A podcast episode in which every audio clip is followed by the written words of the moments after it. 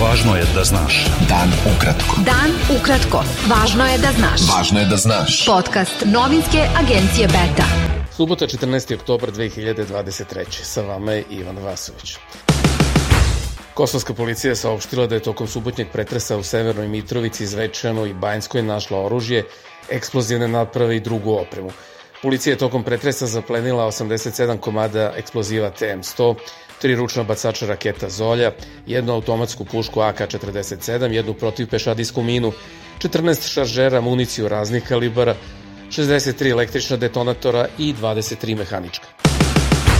Palestinci užurbano beže sa severa pojasa Gaze nakon što je izraelska vojska u petak pozvala milion ljudi da napuste tu teritoriju i odu na jug u očekivanju kopnene ofanzive posle iznenadnih napada Hamasa pre nedelju dana.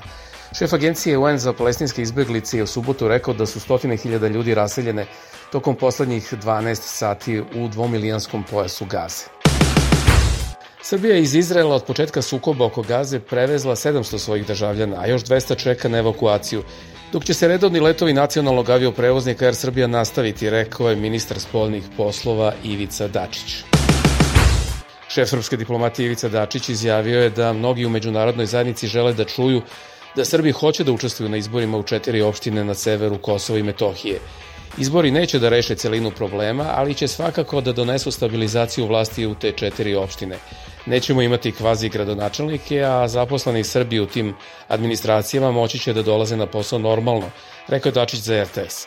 Međunarodna zajednica traži održavanje vanrednih izbora u četiri severne opštine, a stranka Srpska lista u petak je od Prištine takođe zatražila da u najkraćem roku raspiše vanredne lokalne izbore.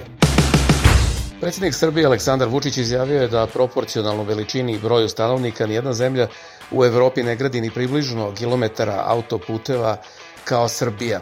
U oči otvaranja deonice autoputa Ruma-Šabac koji će povezati Srem, Mačvu i Podrinje, Vučić je rekao da je to ostvareno bez povećanja stope javnog duga. U Beogradu se ispred Doma Narodne skupštine održava 24. građanski protest Srbija protiv nasilja. Predsednik Srbije Aleksandar Vučić izjavio je komentarišući nalaze Agencije za istraživanje javnog mnjenja Stata po kome Srpska narodna stranka neće ostvariti apsolutnu pobedu na parlamentarnim ni na beogradskim izborima, da su to izmišljena istraživanja i da veruje samo onome što se dogodi na dan izbora. Parlamentarne opozicione stranke koje organizuju proteste Srbija protiv nasilja Do kraja sledeće nedelje bi trebalo da donesu odluku da li će na izbore čije održavanje traže do kraja godine izaći u jedno ili više kolona, piše list Nova. Poslanik Zeleno-levog fronta Radomir Lazović rekao je da smatra da bi opozicija trebalo da nastupi u jednoj koloni organizatora protesta, navodeći da misli da nema razloga da do takvog dogovora ne dođe.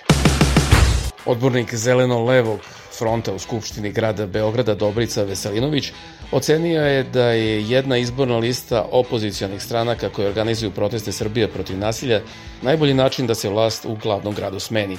Moram reći da postoji i komunikacija sa ostalim političkim strankama koje nisu u ovom bloku. Beograd je spreman za promenu i ta promena dolazi, rekao je Veselinović za list Danas. Beta. Dan ukratko. Budi u toku. 32-godišnji Vladimir Erić, jedan od osumnjičenih za kopanje tunela do depoa Višeg suda u Podgorici, uhapšen je na aerodromu u Stokholmu.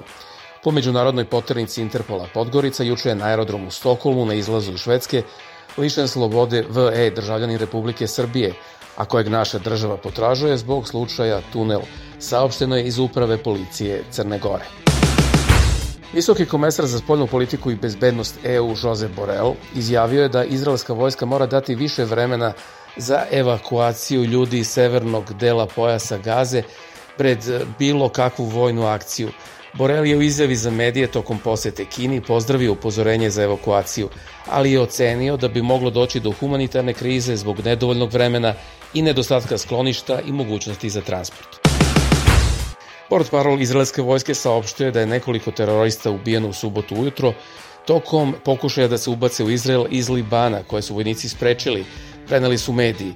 Razmena vatre između izraelske vojske, libanskog proiranskog Hezbolaha i savezničkih palestinskih ekstremističkih organizacija u Libanu izbila je do sad nekoliko puta u protekloj nedelji od početka rata Hamasa i Izrela.